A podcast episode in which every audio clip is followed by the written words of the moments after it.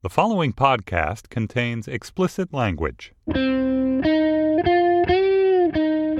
Friday, February 19th, 2016. From Slate, it's the gist. I'm Mike Pesca. There is nothing more fascinating to me right now than the fight between Apple and the federal government. I mean, listen to the political gabfest today. Third segment. Excellent food fight.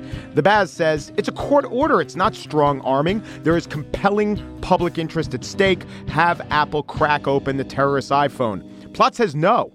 This is like making a private company invent a device that could sow the seeds for the destruction of that company.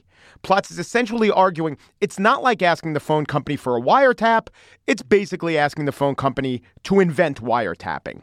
So here is Will Oremus. He covers technology for Slate. He's tackled all these issues. Hello, Will. Hey, Mike, I'm going to solve everything with the answer to your one question, and no one will ever be confused Thank about you. this again. So unencrypt my software when I ask you this, Will. Should we think that either side is being disingenuous or lying in this debate, or do, they just see the world in such different ways? That's a really interesting question. I, I am tempted to reject your, your entire premise, which is that Good. which is that it's neither one. And I don't think either side is is being fundamentally disingenuous here. You can take issue with with a couple claims here or there. I also don't think they even see the world in fundamentally different ways. Uh, I think they have different priorities, and I think they have a different evaluation of the risks and benefits involved here. Well, what about hypocritical? Because both sides are being calling each other hypocritical. That Apple used to always help the government, and that the government says, "Oh, it's only in this case." Apple saying, "No, it's not. You're doing this to establish precedents." There are some false claims going around. I don't know that Apple or the FBI per se are responsible for them, but one is this idea that Apple has done this 70 times before and only now it's refusing to do this. That's just wrong. It's not true. Apple has extracted data from phones with an earlier operating system that allowed them to extract data without cracking the passcode. They've done that many times. Starting with iOS 8 in 2014, they can't do that anymore. They did this on purpose in response to the Snowden allegations, where they made it impossible for even Apple to extract that data unless they have the user's passcode. This is the first time it has really come up where they're being asked to work on a device. It's actually an iOS 9 device, and it would require them to do something they've never done before, which is to build a new version, a slightly tweaked version of the mobile operating system for the iPhone that would disable the security protection that prevents the passcode from being hacked. So that is new. It is not something they've done before. Apple is not changing their tune. There's no hypocrisy there, I don't think. And then there's this other claim, which is that the, the government is really being disingenuous here. When the, when the government says this is a one time thing, we only want to do it to Farook's phone.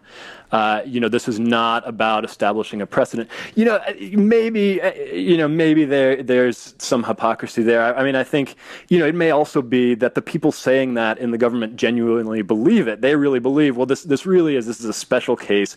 Just do it this one time.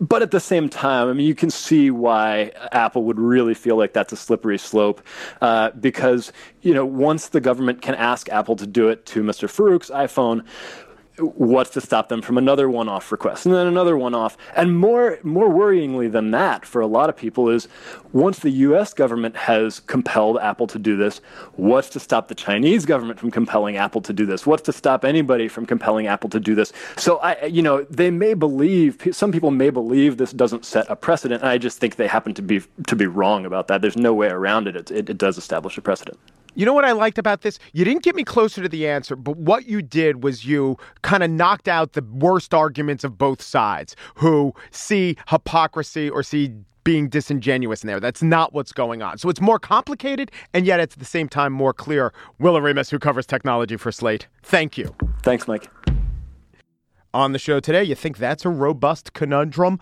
Well, we will break down presidential polling with 538's Harry Enten. And in the spiel, I give credit to the exciting insurgent candidates who I will not be voting for. But first, South Carolina, Nevada. Harry Enten breaks it all down for us.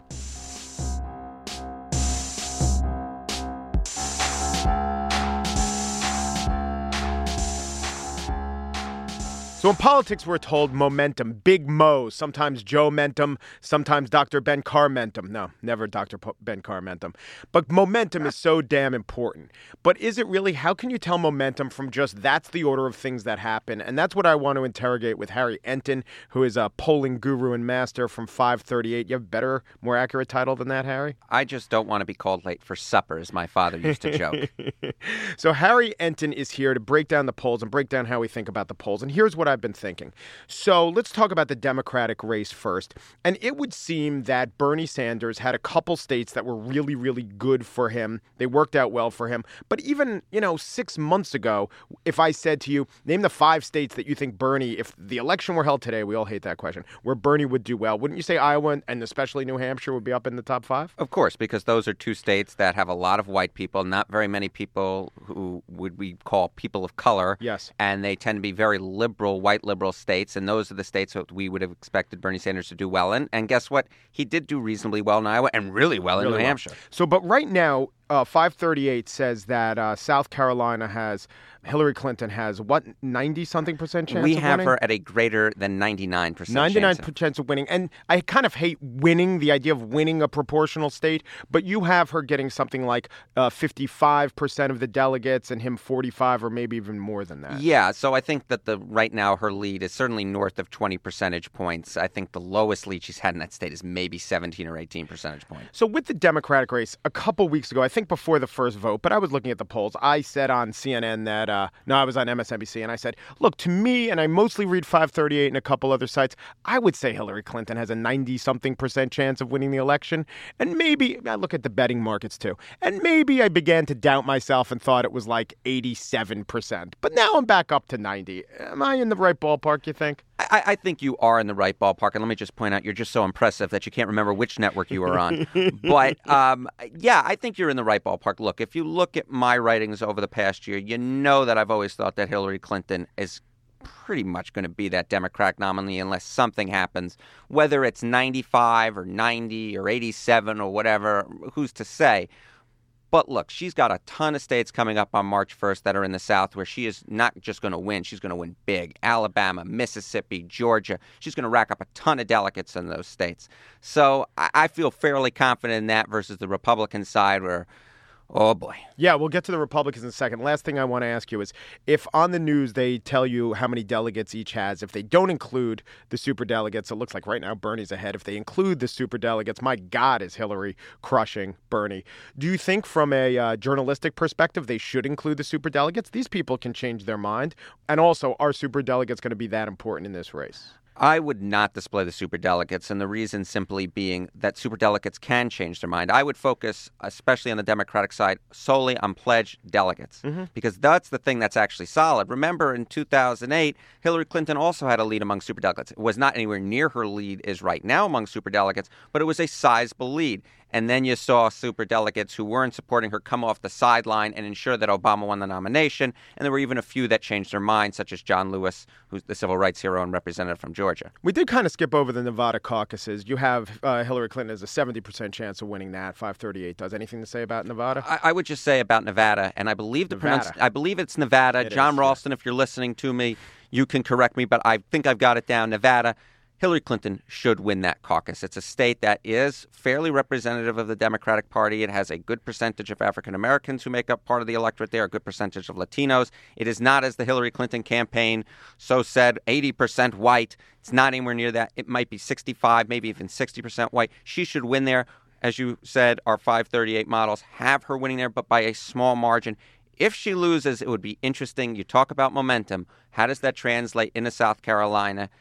I still think Hillary Clinton will win, but what if it's a smaller margin? Okay, so if I've gainsaid the idea of momentum overall in the Democratic race, I think there might be some in the Republican race in, for instance, the person of Marco Rubio. I think Trump was winning and winning, and there's a certain momentum there, but it's not surprising that he's winning. But it did seem plausible to me that Rubio was rising, and he's been he was hurt by the uh, New Hampshire results, to be sure.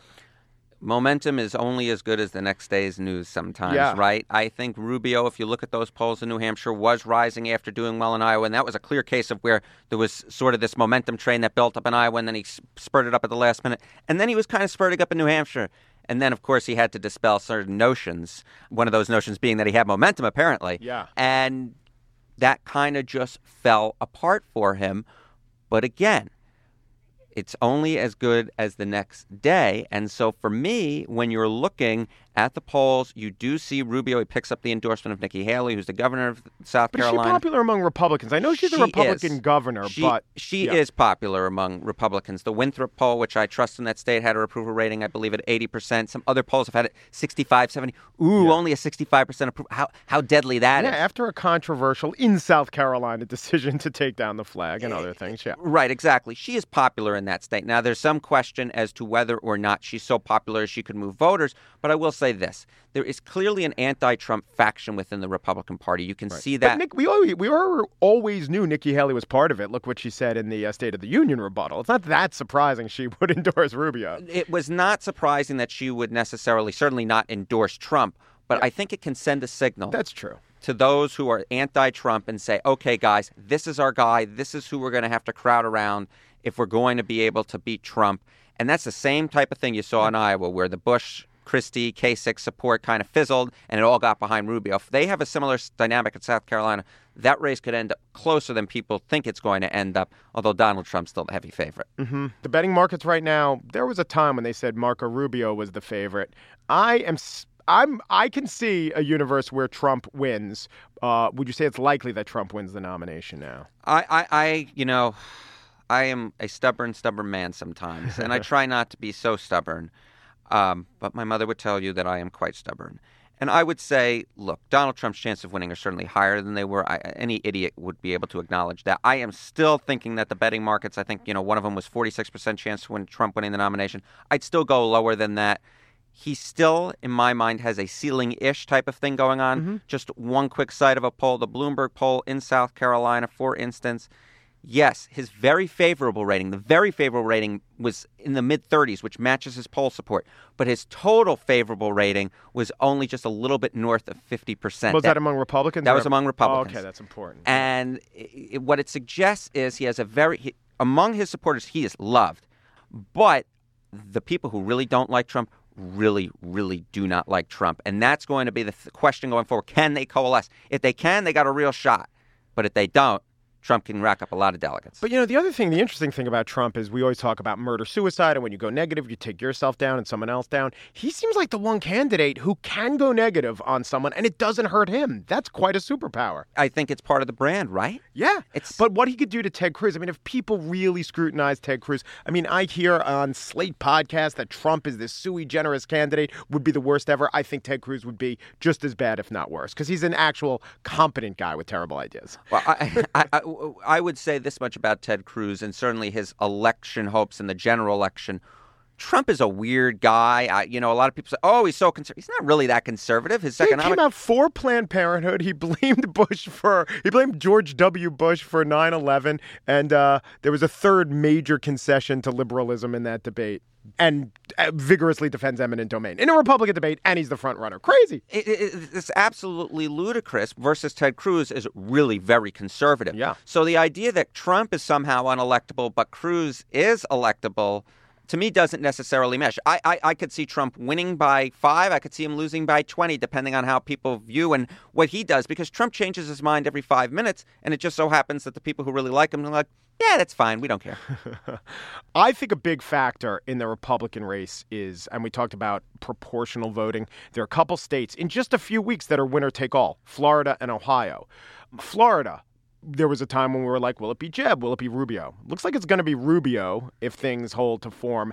And that could give him a huge boost because as everyone's parceling delegates, even from the SEC primary, Florida's winner take all. That could that could put whoever wins Florida right up, right up in first place. Right. So this is the main difference between the Republican side and the Democratic side. The Democratic side, it's all proportional by congressional district, blah, blah, blah, blah, blah. Republican side, the rules differ from state to state to state. So, S- South Carolina, for instance, is winner take all by congressional district. Hence, if Trump wins and he wins by the margin, as some of the polls right now suggest, he should do very, very well. But it is not winner take all across the whole state like Florida, as you said, Ohio. If you can win in those states, you can get a lot of delegates Big very, states, very a lot of delegates. Does the presence of Ohio keep Kasich in play, or can he do so bad until then that eh, Ohio won't matter and he might drop out? I, it's you know I know I, I I met up with John Weaver, who's his basically his campaign head on the trail, and John Weaver is a tough son of a gun. Some people like John, some don't. But I will say that they're already going to Michigan, they're going to Massachusetts. I, it's if if, if Kasich can do half decently, I'd expect him to stay in because he's kind of this unique sort of brand. He's the anti-Trump, as we sometimes call him at 538. Yeah. Do you think that the non-proportional, the winner-take-all states, will be as important as I'm thinking that they'll be? They'll really, they'll really define things. I think that it depends how quickly this field gets winnowed mm-hmm. and how quickly Trump, Eh, if quick, Trump is able to build up a lead, then those winner take all states can be very, very, very important. But I would caution remember, Trump does universally well across the board. That is, he does as well, and he's probably going to do as well in South Carolina as he did in New Hampshire. Two states that look very, very different from one another. And in fact, he has a lot of support in these northern states that are voting later than a winner take all. I would not dismiss his possibilities of winning in those states. So if the idea is, hey guys, if we can just winnow the field and get Rubio into one on one with Trump in the north, and we get him into these winner take all states, and then we'll win. I would caution against that. And by the way, let's just make a note. I find it interesting, but it's just undemocratic that Florida, hey, the states do what they want. The Republicans made a rule that any states who vote before, what was it, the 15th, have to be proportional. But what if Texas was winner take all? Then we'd be talking about this as this potential gold ring in Cruz's future. It seems a little unfair. Well, it is, but it's also weird because Texas is one of these states. Again, just because a state isn't winner take all, it doesn't mean it's actually not winner take all. If Yeah. Cruz can get over 50, that state becomes winner take all. And then Cruz could pick up a ton of delegates very, very quickly. My guess is he's not going to get over 50 and it's going to stay proportional.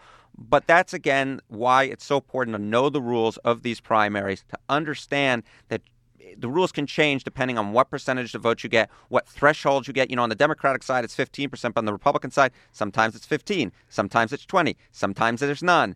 Very, very weird. Yeah. And the great thing is the last day to vote is California. It's in June. And it could, most delegates, it could be in play. It could absolutely be in play, and we could be going down to the wire. Remember, we were down to the wire in 2000 on the Democratic side. It just so happens that there the rules are boring, or some might actually say make some sense. Yeah. Um, but on the Republican side, if we get down to California and it's Rubio versus Trump, I, let's just say I might be taking a little trip to Hollywood. there he is. Going Hollywood on us is Harry Enten. He covers polling, he covers the races, and you should listen to the uh, 538 podcast after just about every big vote. Harry and Nate and Claire. Claire Malone. Claire's on it. And Jody. And Jody Avirgan. They talk about this. And you guys post it early. I mean, I need a fix right after uh, a vote. That's the first thing I go to is And- the 538 and, podcast. and I can promise you that I'm going to have a chocolate milkshake next time in Yeah, your and the guy eats the guy eats banana splits and milkshakes. You, it's that should be the running gag. What's Harry eating this primary? it's never good. It's never kale. it's never healthy. Thank you, Harry. Thanks.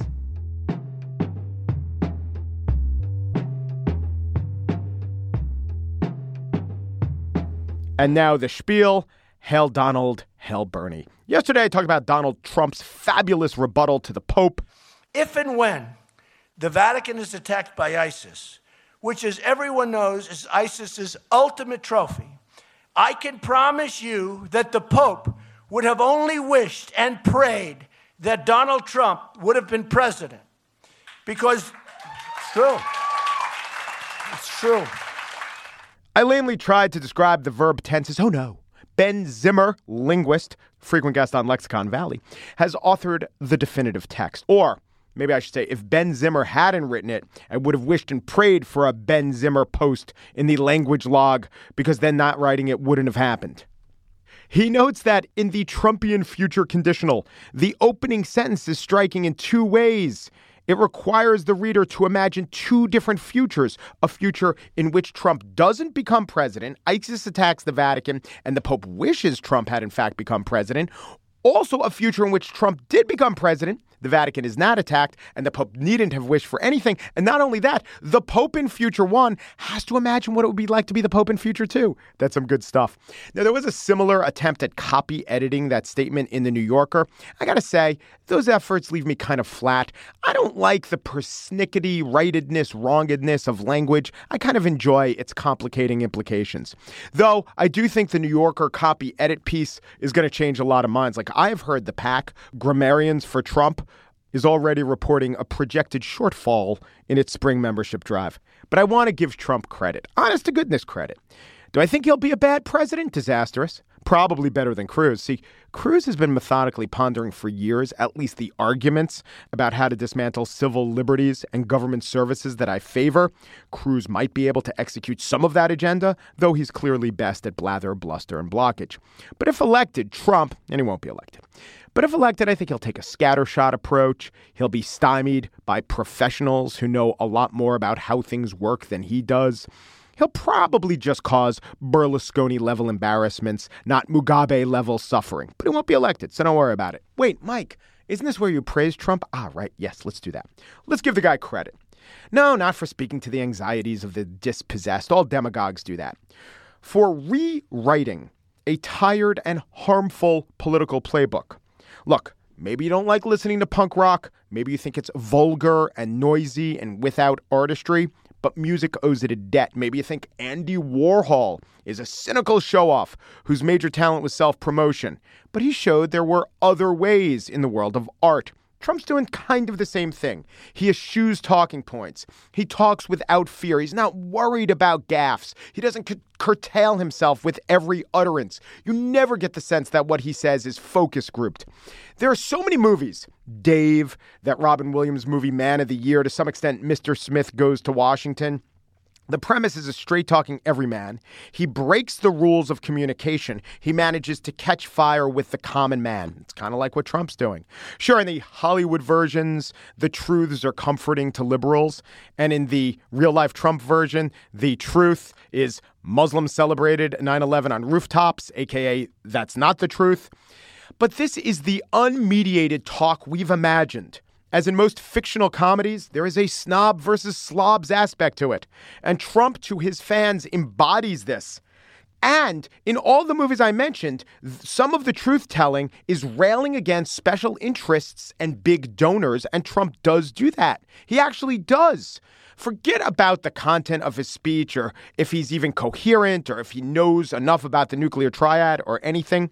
He's really made us question the role of money in politics. Sure, he has a lot of money, but he has so much less money and has spent so much less money than many of his other trailing competitors. Trump himself exaggerates the extent to which he eschews donors, but he has upended the idea that donations and political success work in lockstep. Trump has also shaken up his party and its doctrines. He defends eminent domain. He supports Planned Parenthood. Like he got so little credit for this. If anyone else had said this in the last debate, and it's fair that maybe Trump doesn't get credit every once in a while, he says something insightful, but he gave credit to the good work that Planned Parenthood does. That is a correct and reasonable position that not one of those other Republicans is brave enough to do. He also said George W. Bush's lies got us into the Iraq War and that George W. Bush failed to protect us on 9 11. He has blessedly expanded the universe of talking points in Republican circles. They said Rand Paul was going to do that, he didn't. Maybe all of these ideas are going to be abandoned once Trump gets defeated. Maybe all the other candidates yearn for attention and can't afford the gaffes, and that's why Trump is impervious to them. Actually, that's definitely true, right? Think about this. Marco Rubio's campaign was said to have been destroyed because he repeated himself three or four times during a debate. Trump called the Pope a douchebag, and we're all good. We're going on. My God. Now, let me say something nice about Bernie Sanders. On foreign policy, I have a test. Lots of liberals claim, hey, I was against the Iraq war. Trump claims that too. You know, that's easy if you're against every war, right? A red light's going to be right half the time. So I look at Kosovo. Lots of lefties were against what I regard, what I think history shows, was a principled military intervention. It cost zero U.S. lives, might have prevented a genocide. I think that turns out to be a good risk and reward. I wondered what was Bernie's stance. He was a member of Congress back then. This is from a town hall meeting on May 3rd, 1999. I found this link on feelthebern.org. Bernie begins by noting that the government of Germany is a coalition government. And the foreign minister happens to be a member of the Green Party. His name is, I'm probably pronouncing it wrong, but I think it's Joschka Fischer. Yeah, it's Yoshka Fisher. I mean, if you want New York accents mispronouncing foreign names, I, I could do that for you. But Bernie goes on to say My generation was brought up with two experiences. The first is never again war. And the second is never again Auschwitz. It means standing up against genocide. It's a contradiction, but we have to live with it. that was Bernie's position. And he gets shouted out by a member of his audience, but he sticks to his position. And a member of his staff winds up resigning over his position, but he sticks to his position. And to this day, outlets like Alternet run articles that say Bernie Sanders' troubling history of supporting U.S. military violence abroad. But Bernie was right. His logic was sound, and he sold it to his audience. Remember, Members of Congress in Vermont are elected statewide, so he sold it to his constituencies in a smart and appealing way. I just wanted to note this good judgment and good thought process. I say this because we have pre taped a few interviews for next week, and I think next week might turn into Bash Bernie week on the gist. I am, however, looking to book a good guest to articulate the opposite side. So, what I'm saying is yes, the call is out to Killer Mike.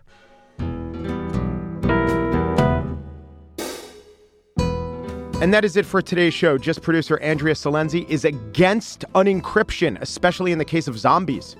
Steve Lickteig, executive producer of Slate Podcasts, thinks there is a compelling government interest in making Flappy Bird just a little bit easier. Andy Bowers, chief content officer of the Panoply Network, is worried about hackers or the Chinese demanding that he recreate the message, but with a hacker or the Chinese instead of aliens. The gist. Has anyone just tried 4444? It's usually 4444. You get nine more tries after that. Umperu, Deperu, Duperu, and thanks for listening.